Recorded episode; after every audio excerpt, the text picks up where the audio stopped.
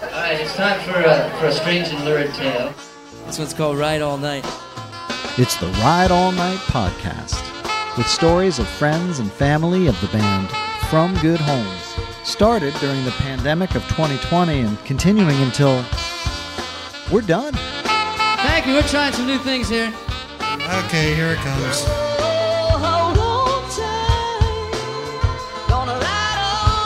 We got a million people to thank.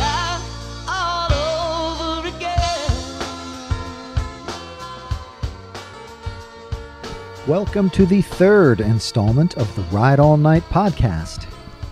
It's Tuesday, June 23rd, on a sweltering day in Vermont. The pandemic continues, declining in some places, yet rising in others. All's pretty mellow here in Vermont. We're continuing on with our guerrilla gardening. A cartload of soil is due to arrive tomorrow via a donkey powered delivery cart.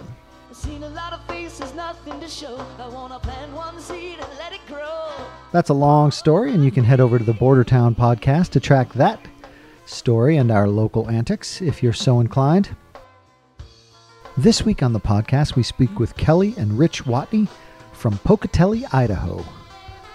Originally from Sparta, New Jersey, I've known these two folks since junior high. Kelly and I were on student government together, and Rich and I played Little League Baseball. We also, once we got to high school, played football and we're both ends, so we got to know each other out there on the gridiron. You'll hear Rich describe a surprise party that Kelly put together for him out in Idaho where he walked into his local bar and none other than From Good Homes was on the stage. I'm a longtime friend of the family and I always love the opportunity to hang out with these fine folks. It was a pleasure catching up with them and fun sharing some old stories. Enjoy this episode of Ride All Night featuring Kelly and Rich Watney. Well, it's a story to tell. Something about how an ex just fell. Screaming out the forest since leaving out the way. Broke down in my heart. So, I got some questions here too, so this will kind of help us. I haven't talked to you guys in so long. It's wonderful to see you, and it's fun. I don't know, is it fun to do it in this? It's fun to do it. We're gonna have fun. We're gonna talk about From Good Homes. So it's it's nice to think about this podcast because it gives it kind of dual purposes, just to t- capture this weird time that we're in. So, what if I, if you can, just for posterity, explain what's going on right now in the world for us. Uh, well, for us in particular, we life has changed in that all the kids came home and they were all gone. We were empty nesters, and with the COVID, everyone's doing school online or their jobs have been put off for a while, and so they're all living back in the house again, which is a really bizarre thing.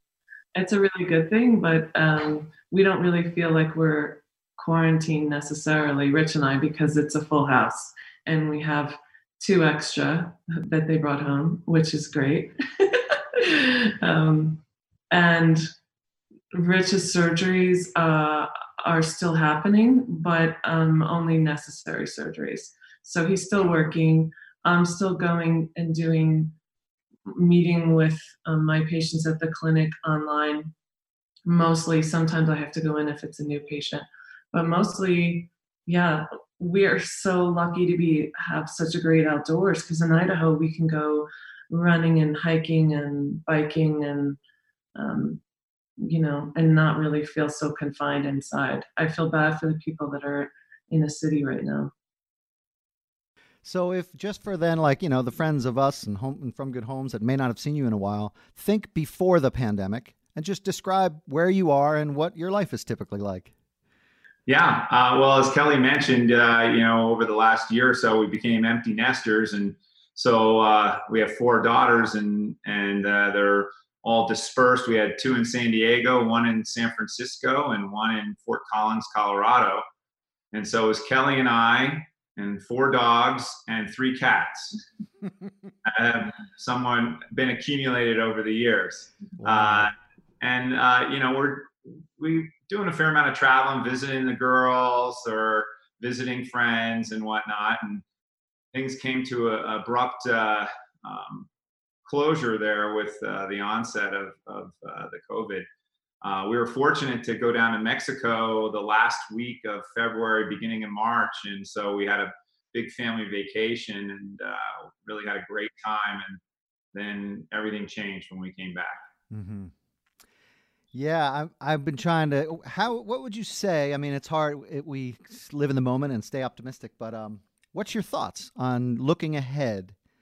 How this thing's going to unfold? How have you been thinking about that? And uh, I think for me, the secret is not.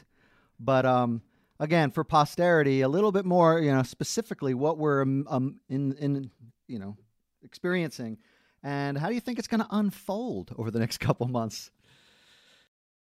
Well, I, you know, I, I think that the quote self isolation is uh, is helping, but uh, you know, we're still kind of waiting for it to strike in our part of the the country. Where are we going to see the number of cases, or is it just going to peter out for a while? And and uh, um, for me, the the big issue is just being in, in medicine um, is is this going to come back around and are we going to have another spike in in the fall you know is it going to head to the southern hemisphere and then we're going to deal with this again in the fall?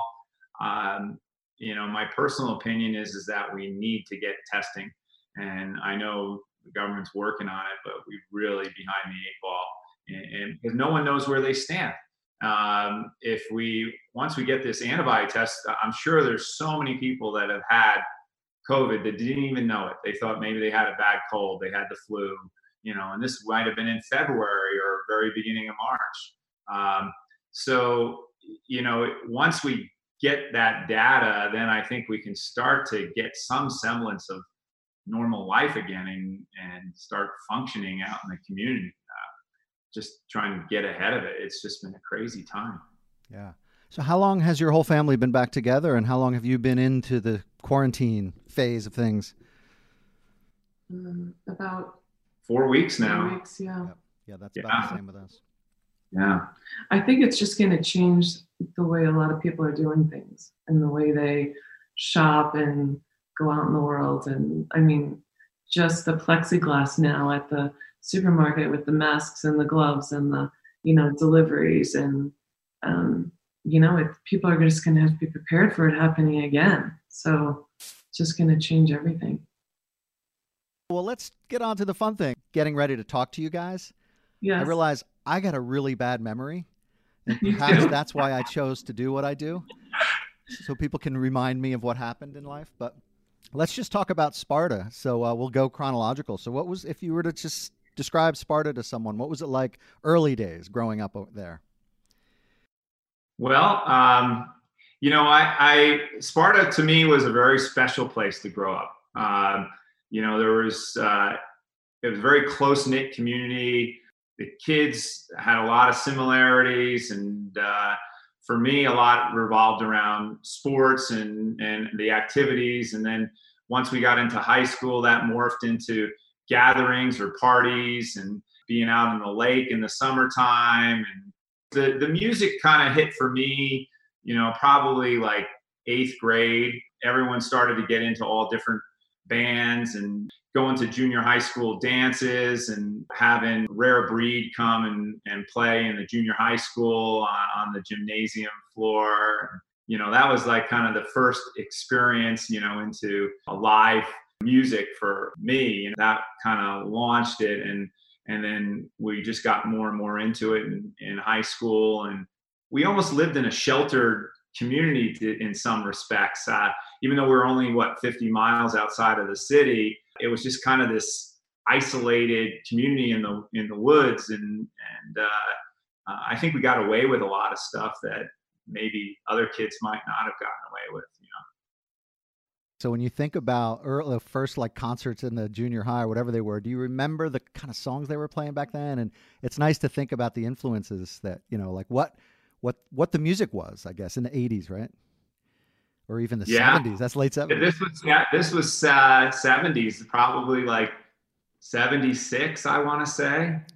I mean, when I was president of student government, I was in charge of hiring the bands, right? and I, had, I would be negotiating with with Brady and Todd about how many slow songs would they play, so that you know people that was like the time to make out on the dance floor, and they would be like, okay, one, one. And I'm like, no, two, two, come on.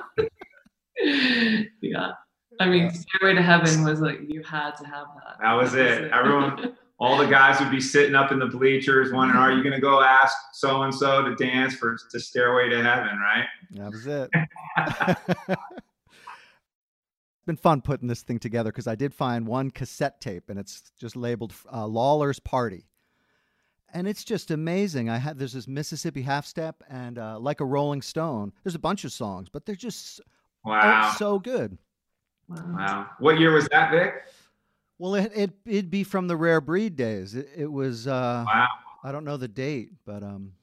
So when you think of music, So you know, Old Crow, then. yes, I think so. Oh no, no, you- I actually have a Rare Breed and an Old Crow. The better one is definitely the Old Crow. Yeah. Yeah, the Rare Breed is fun to listen to, but quality wise, it's just bad. No. Ter- Yeah, no doubt it was a boom box sitting in front with the play record going. So what what were the what was the music? Besides the stairway that you remember these guys covering because it was covers for the most part. um, I remember they uh, they definitely played some Kiss songs. I kind of think that they played um, a Bachman Turner Overdrive song, whether it was "You Ain't Seen Nothing Yet" or "Taking Care of Business," one of those. Yeah. yeah, it was kind of a novel thing to have a junior high school band going. But I mean, I, it really took off, I think, in, in high school when they became Old Crow and took off. And we were figuring out ways to have fake IDs to get into all, all the different bars. And here they were underage playing at these bars and, you know, playing at the Mr. Tierney's uh, speakeasy and uh, $5 beer night. And we'd be the first ones there. And pretty remarkable, you know, that we were doing that at the age of 15, 16. Old Crow would uh, play on one side of the bar, and and we'd be all that place would be packed. I mean, shoulder to shoulder. You couldn't move. It would get pretty hot in there, especially if it was in the summer summertime uh, there. And uh, a, a lot of times, you know, Joe's house was right next to the speakeasy, so we would kind of start off there and and then morph into the into the speakeasy lounge there. And uh, um, you know, the the band oftentimes would pull people out of the crowd to like sing different songs and um, there was a, a, a lot of uh, you know Grateful Dead, Doors, Stones, Stones. Allman Brothers. That you know it, it was all covers, uh, and they added their own touch to it. And Scott Reimer would get into his Jim Morrison mode, and it was a lot of fun. I, I remember getting pulled up by Todd uh, singing "Sympathy uh, for the Devil" by the Stones, and and uh, that was that was a good time. Awesome. Um, anything I, I, w- I was just wondering about before we kind of move on to post high school days about just talking about like your your crew, Rich, because you were you know you were friends with with Todd, of course, and Quinny and and Scott and McGlester and uh, and I remember we we we were together at playing in football practice with the ends, so we kind of that's where we really kind of came Yeah. together. Oh yeah. And of course, Kelly, at the same time, you were over on the tennis courts, Right. so that was some did not go unnoticed. We, we so maybe we would just have time out right during uh, calisthenics it kept to us admire going. the tennis team. Yes, kept us going.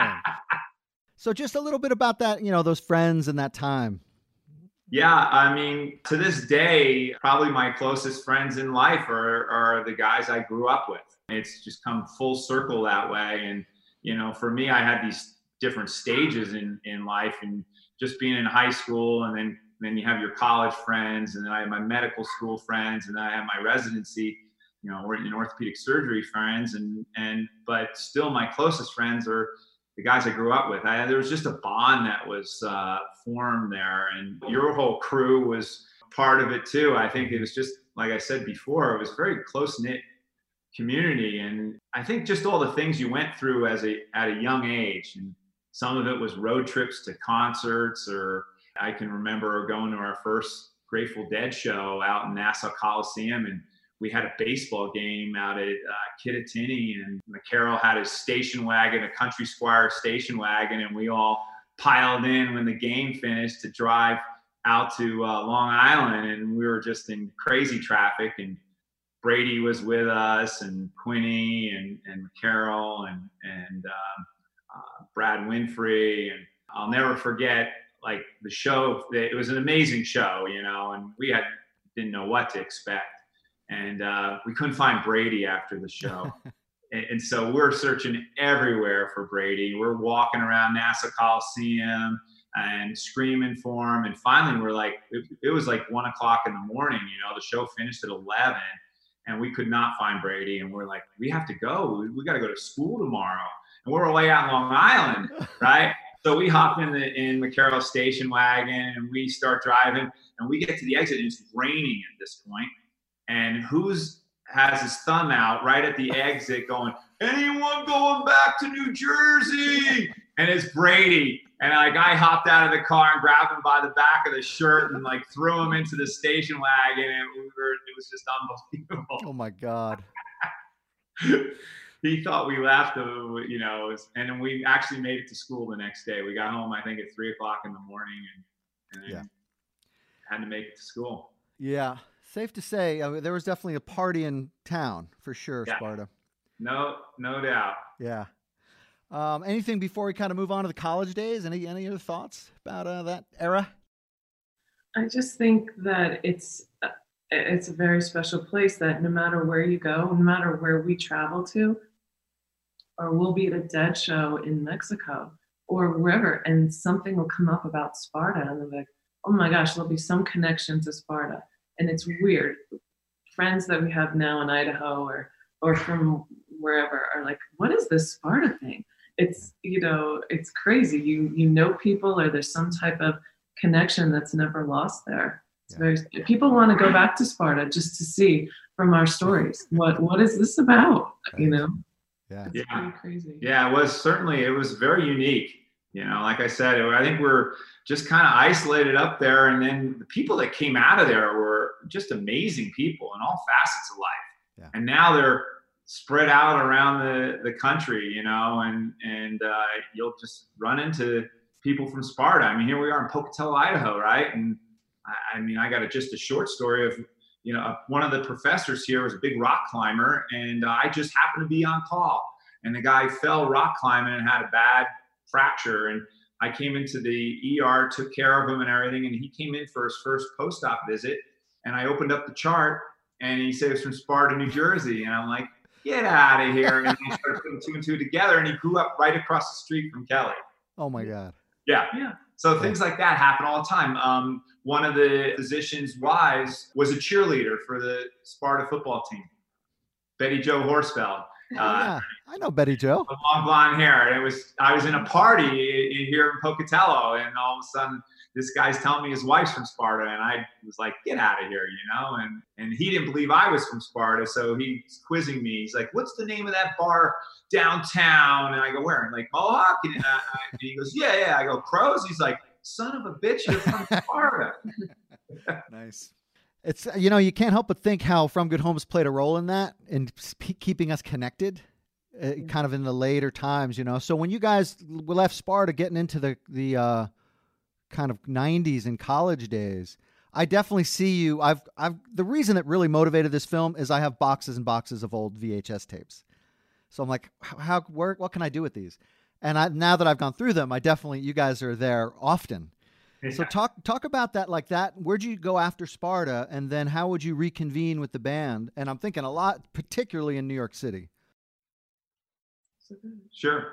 Well, um, you know, after uh, college, um, you know, I always kept in touch with Todd, and they were still, I, th- I think, uh, Old Crow at that point. And then uh, during college, I think is when, at the end of college, maybe it became From Good Homes. I, I, I don't recall the exact date. Do you know the date they became From Good Homes? You know, it's interesting because the what I found really cool is Todd did like two years with Jack Hardy. Do you remember he played with Jack? Hardy? Yeah, yeah. He traveled. and He was in Europe, right? Yeah, and there's a great uh, full concert posted online of the three with Brady because then Todd went one year, Brady went the next year, Right. So I don't recall, um, you know, when that was, but I think yeah, right when they graduated, right when you guys all graduated college, and yeah, and Brady too. So Brady was out of college.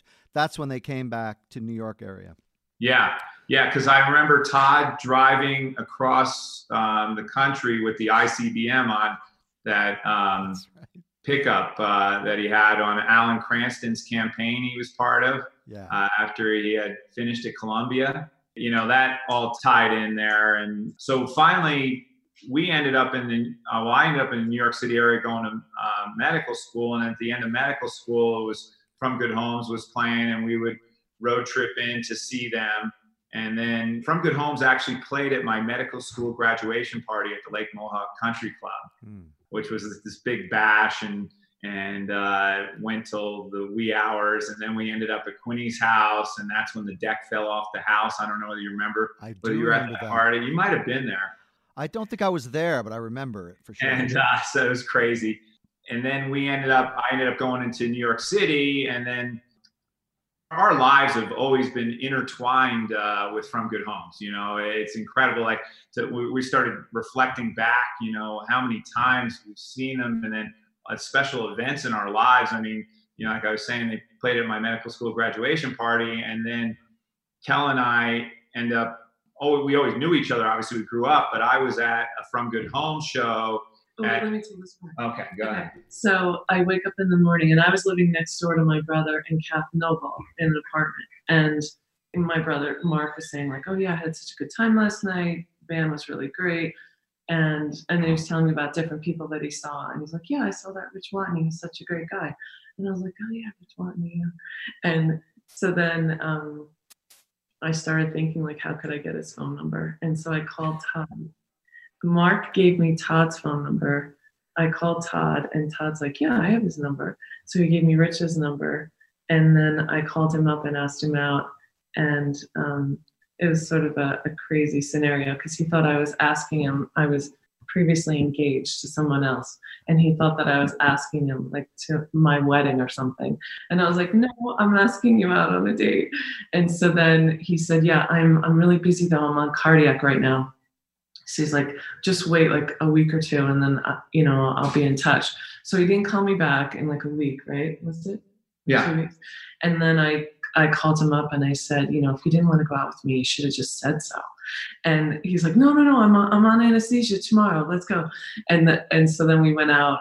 Um, our first date was a dead show at um, Brendan Burner Brandon and Matt, Brenner at the Meadowlands. Meadowlands, it was called, yeah and then and then we spent the next year basically going to every From Good Home show. So and when, that when are we when are we talking? What year is that? So that was, in That was uh, 89, the fall of 89. And then, yeah, we basically were inseparable for the next year. Kelly would come into the city, or I would, if, if I could get out to New Jersey, would do that. And then, like you mentioned, From Good Homes was playing these shows all around the city. And so we didn't miss anyone. We went to every one of those wetland shows that would go to the wee hours in the morning. I mean, sometimes I think they played like three sets uh, at, at the wetlands, right? What the one on Um, The bitter end. Was it Kenny's They played Kenny's and they played the bitter end. yeah, yeah, they did play the bitter end, right? And um, and then they also played another place called Speakeasy. I don't know whether you remember that place. It was right off. It was, I think it was on MacDougal Street, right off of Bleecker. I was in my residency at this point, and we just started getting all different people into uh, From Good Homes, and we had all these groupies, and we even road tripped up to New Hampshire to to the Stone Church to see them. Uh, I think you were there too Yep. and uh, uh, Mark and Kath, and you know those were great times. And then the George Inn, you remember in, in uh, um, Sussex County up there. Yeah. And then we and then we Well, we got married in, uh, on August 31st, 1991, and From Good Homes was our our wedding band. Todd Todd first played in the church, right? He he played. Um, forever young. Forever Young by Bob Dylan and and uh, sitting up in the rafters and there were tears in the house for sure. And then uh, then from Good Homes, I think it was the first time they ever had to play in tuxes. Because it was mandatory by Perona Farms. Uh, And uh, you were there, you know, and uh, you know it was, it was great because they had these chandeliers hanging down in Perona Farms, which was a pretty formal wedding uh, establishment. And people were like headbutting the balls underneath the chandeliers, and they were all rocking back and forth. And and uh, you know everyone was into it from all ages, uh, you know, to our parents' friends, and they were like, "Who is this band?" And they, were just totally into it. And and then we wanted them to keep playing, and uh, but uh, Perona Farms required us to pay them like another five hundred dollars an hour, and Kelly started opening up envelopes and pulling out whoever gave us cash. And we and, and people were passing the hat around and we came up with a thousand dollars to keep keep Perona Farms open for two more hours. And uh, and the band didn't charge us anymore that we had paid them. And they played till one o'clock in the morning you know uh, there. So it was yeah it was awesome. That's great. I bet you have photos of that. yeah we got good video cool. All right, we got to get that stuff. Um, you know, one thing I, I did I've been avoiding somewhat, but um, when you hear it in Todd's songs, now some of the the tragedies of Sparta. I don't know if you want to talk about that a little bit, but I have this amazing photo. You you mentioned Scott Reimer. It's this photo of Scott, Todd, and John Shank. And Yeah. Scott's got the Mr. Mojo Rising T-shirt on. But uh, I don't know. Could you kind of tell just tell me about some of those unfortunate events that we experienced, you know, earlier in Sparta? Yeah, you know, um, Todd, uh, uh, you know, is going through a lot in his life, as we all have. You know, there's been tragedy, but it really hit the whole community. Um, uh, uh, there was the night I think it was in in June, you know, just a couple weeks before we were ready to graduate high school, and we were at a party um, out past the high school up uh, West Mountain Road, and um, uh, Shank was uh, uh, John was driving and had uh, Todd in in the car with um, Patty Award on it on his lap in the front seat, and, um, and I don't know, was Brad in the car too? Okay, he was He was- he was following. Yeah, he was following with Scott Reimer, Mhm. and um, they came around a turn and lost control, and um, you know, uh, Patty uh, tragically was was killed, and uh, Quinny and I actually were just like 15 minutes behind that, and came. The cops had just showed up, and the ambulance, and and um, you know, it was, it was really unfortunate. Uh, yeah, with with John had had passed as well, and it was, you know, horrible. Yeah. And um, you know, we raced to the hospital, and unfortunately, both John and Patty had passed away. And you know, this was literally two weeks before we graduated, and I, I know that had a, a, a huge factor in influencing Todd. You know, in Yeah. uh, in his songwriting or just in his life period. You know, as it did me. It was Mm, pretty pretty tragic thing. yeah.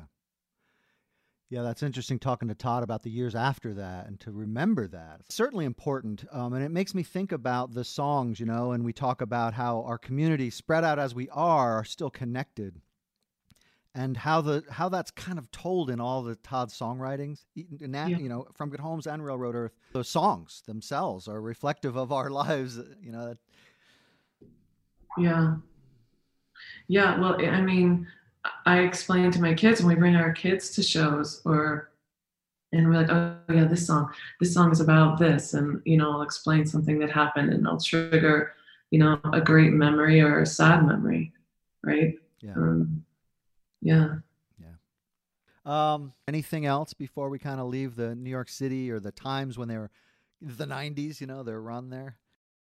Sure. Yeah. Um, well, one of the last things for us was um, Kelly. Um, I had gone through a kidney transplant in July of 1998, and um, and so I was about three months out. It was my 35th birthday, and Kelly, behind my back, I had no idea, hired from Good Homes to fly from New York, New Jersey, out to Pocatello, Idaho and and put on a, a bash here, which I didn't know that I was actually paying for. But uh, and uh, Yeah, he um, was good with it after. You, you know his and- and it was priorities. Like, you know, surprise of a lifetime walking into uh, a local establishment here in Pocatello, Idaho, and there's From Good Homes. And so, and from all my friends from all different walks of life were here that had bonded and were familiar with From Good Homes, and it was part of their lives as well. And as well as our family, you know, uh, it was a really special uh, time. I mean, there were groupies that were trying to crash the party. Uh, I, I think that uh, when they were driving up in a van from Salt Lake City, uh, they looked over and I think Brady saw Tom McLaughlin and uh, was like, "Oh my gosh, he's he's followed us all the way out here, and he's gonna he's gonna crash Watts's party here and, and Yep. whatnot." So. Uh, yeah, we we had people come from all over the country uh, for it. So that was that was uh, October of '98. Yeah, I know personally when I, when they were breaking up that I was a little angry. That was, you know, there, these were like great events in our lives where you got together with people and it's kind of like, what? What do you mean? What? Why? You know, it was it was hard to get used to. It was even hard to get used to Todd playing in Railroad Earth at first. I was very loyal to the From Good Home song. It was hard. It was definitely a big change. But I mean, now we go see Railroad Earth everywhere. You know, I mean, that's part of our at least a few times a year. Yeah, Whenever they're anywhere near, we take a road trip to San Francisco, or it's just great. or Denver. Or and- yeah. Yeah, great. man. We had to, you know, obviously we made the pilgrimage back to Waterloo for the for the final show. We weren't going to miss that, you know, and fortunately we were able to to get there, and and uh, you know it was it was a bittersweet moment. You know, obviously we enjoyed the time. We realized that they all had to move on with their lives if that's where they felt they were going to be, but at the same time we, you know, felt like a piece was missing. You know. Um, fortunately, Railroad Earth came around and we, we were able to embrace them. But once they announced that first reunion, I think it was in 2009 at the Wellmont Theater in, in Montclair. And then we brought people back from Pocatello that had gotten into From Good Homes and came with us. And, and we just made it a big trip and we went to both the shows. And I mean, it was a heck of a reunion. Yeah. It took me a while to come around to Railroad Earth. Actually, I, I've always liked them and listened, but again, starting this film project, I started to listen to them, and oh my god! I just this last year has been like a deep dive into Railroad Earth. Uh, where are some of the places you've seen them, or what, what stands out as a memorable spot? For Railroad Earth, you're, Yeah, asking? for Railroad Ah, Earth. Yeah.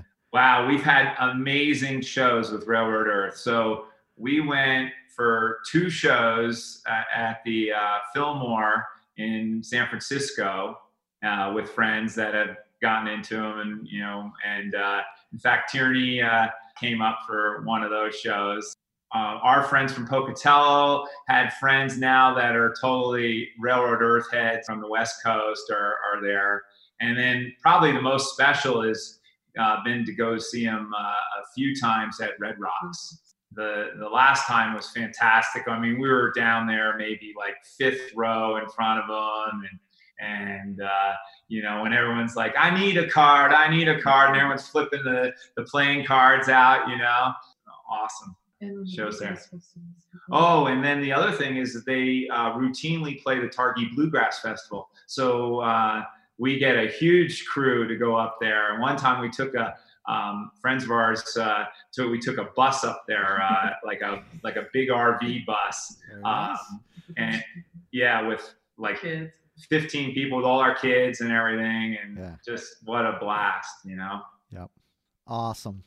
Well, any any other thoughts on some of their individual stuff? I don't know. Have you been kind of as your kids grew up? Probably did they have Brady Rymer tunes uh, in their lives, or Oh yeah, we've uh, we've played uh, Brady songs, you know, for for the kids when they're when they were growing up, and and then you know all Todd's individual albums will get recordings of some of the shows, you know, and and then I, I think all the way they've tapped into, you know, especially Todd, you know, playing with Phil Lesh and Bob Weir and, and those guys and doing songs uh, with them and covering Grateful Dead songs. And it's just, been a pretty amazing journey for them. I think. Yeah.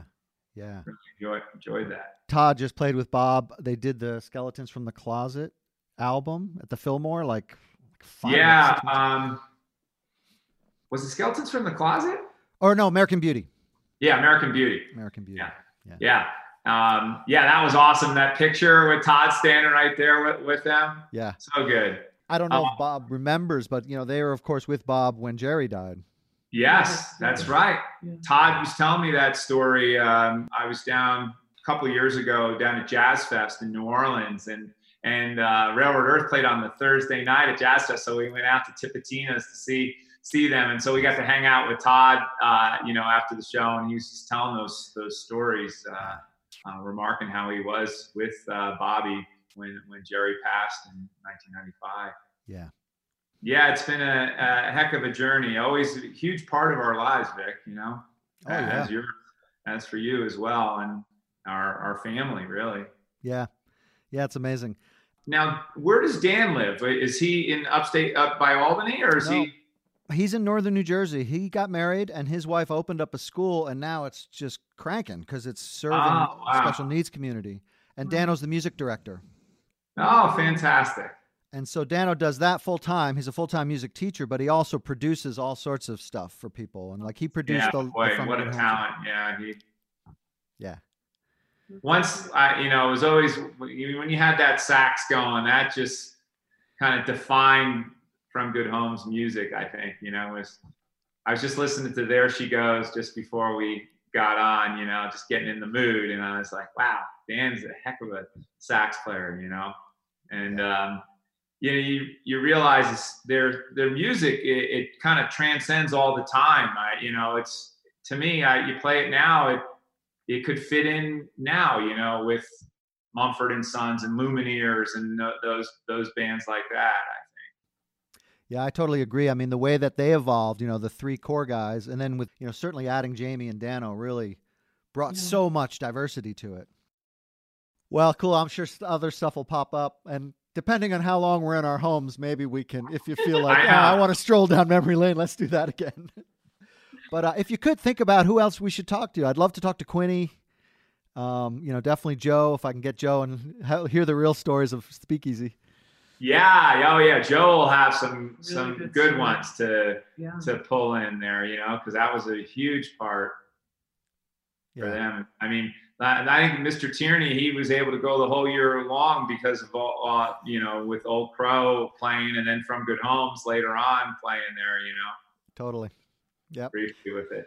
It's now Uh, a Chinese restaurant. If you've been in there, I don't know if you've been in. It's hard to kind of look through and see, like, try to squint your eyes and see the old setup. yeah, yeah.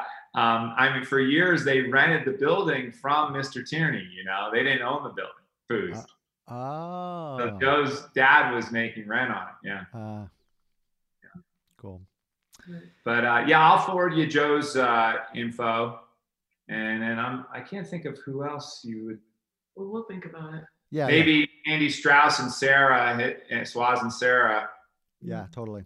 because they were all part of our crew in, in New York City. City when we were because we lived in Manhattan, right? So they were they were living right around the corner from us. Yeah. Cool. Yeah. All right, you guys. Well, great to see you. Yeah, Thanks, great to catch up, Vic. Yeah, and uh, be well out there. You too.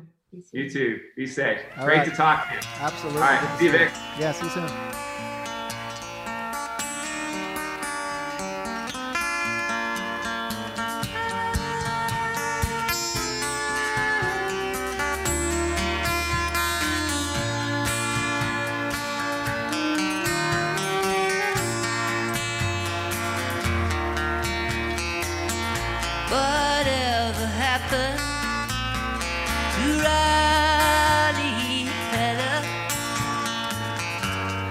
that he's living in a jail somewhere. Last time I saw him, if I'm not mistaken, he was alone, and we left him there. But supper, the night of Hedda's party. I can't remember what he was looking for.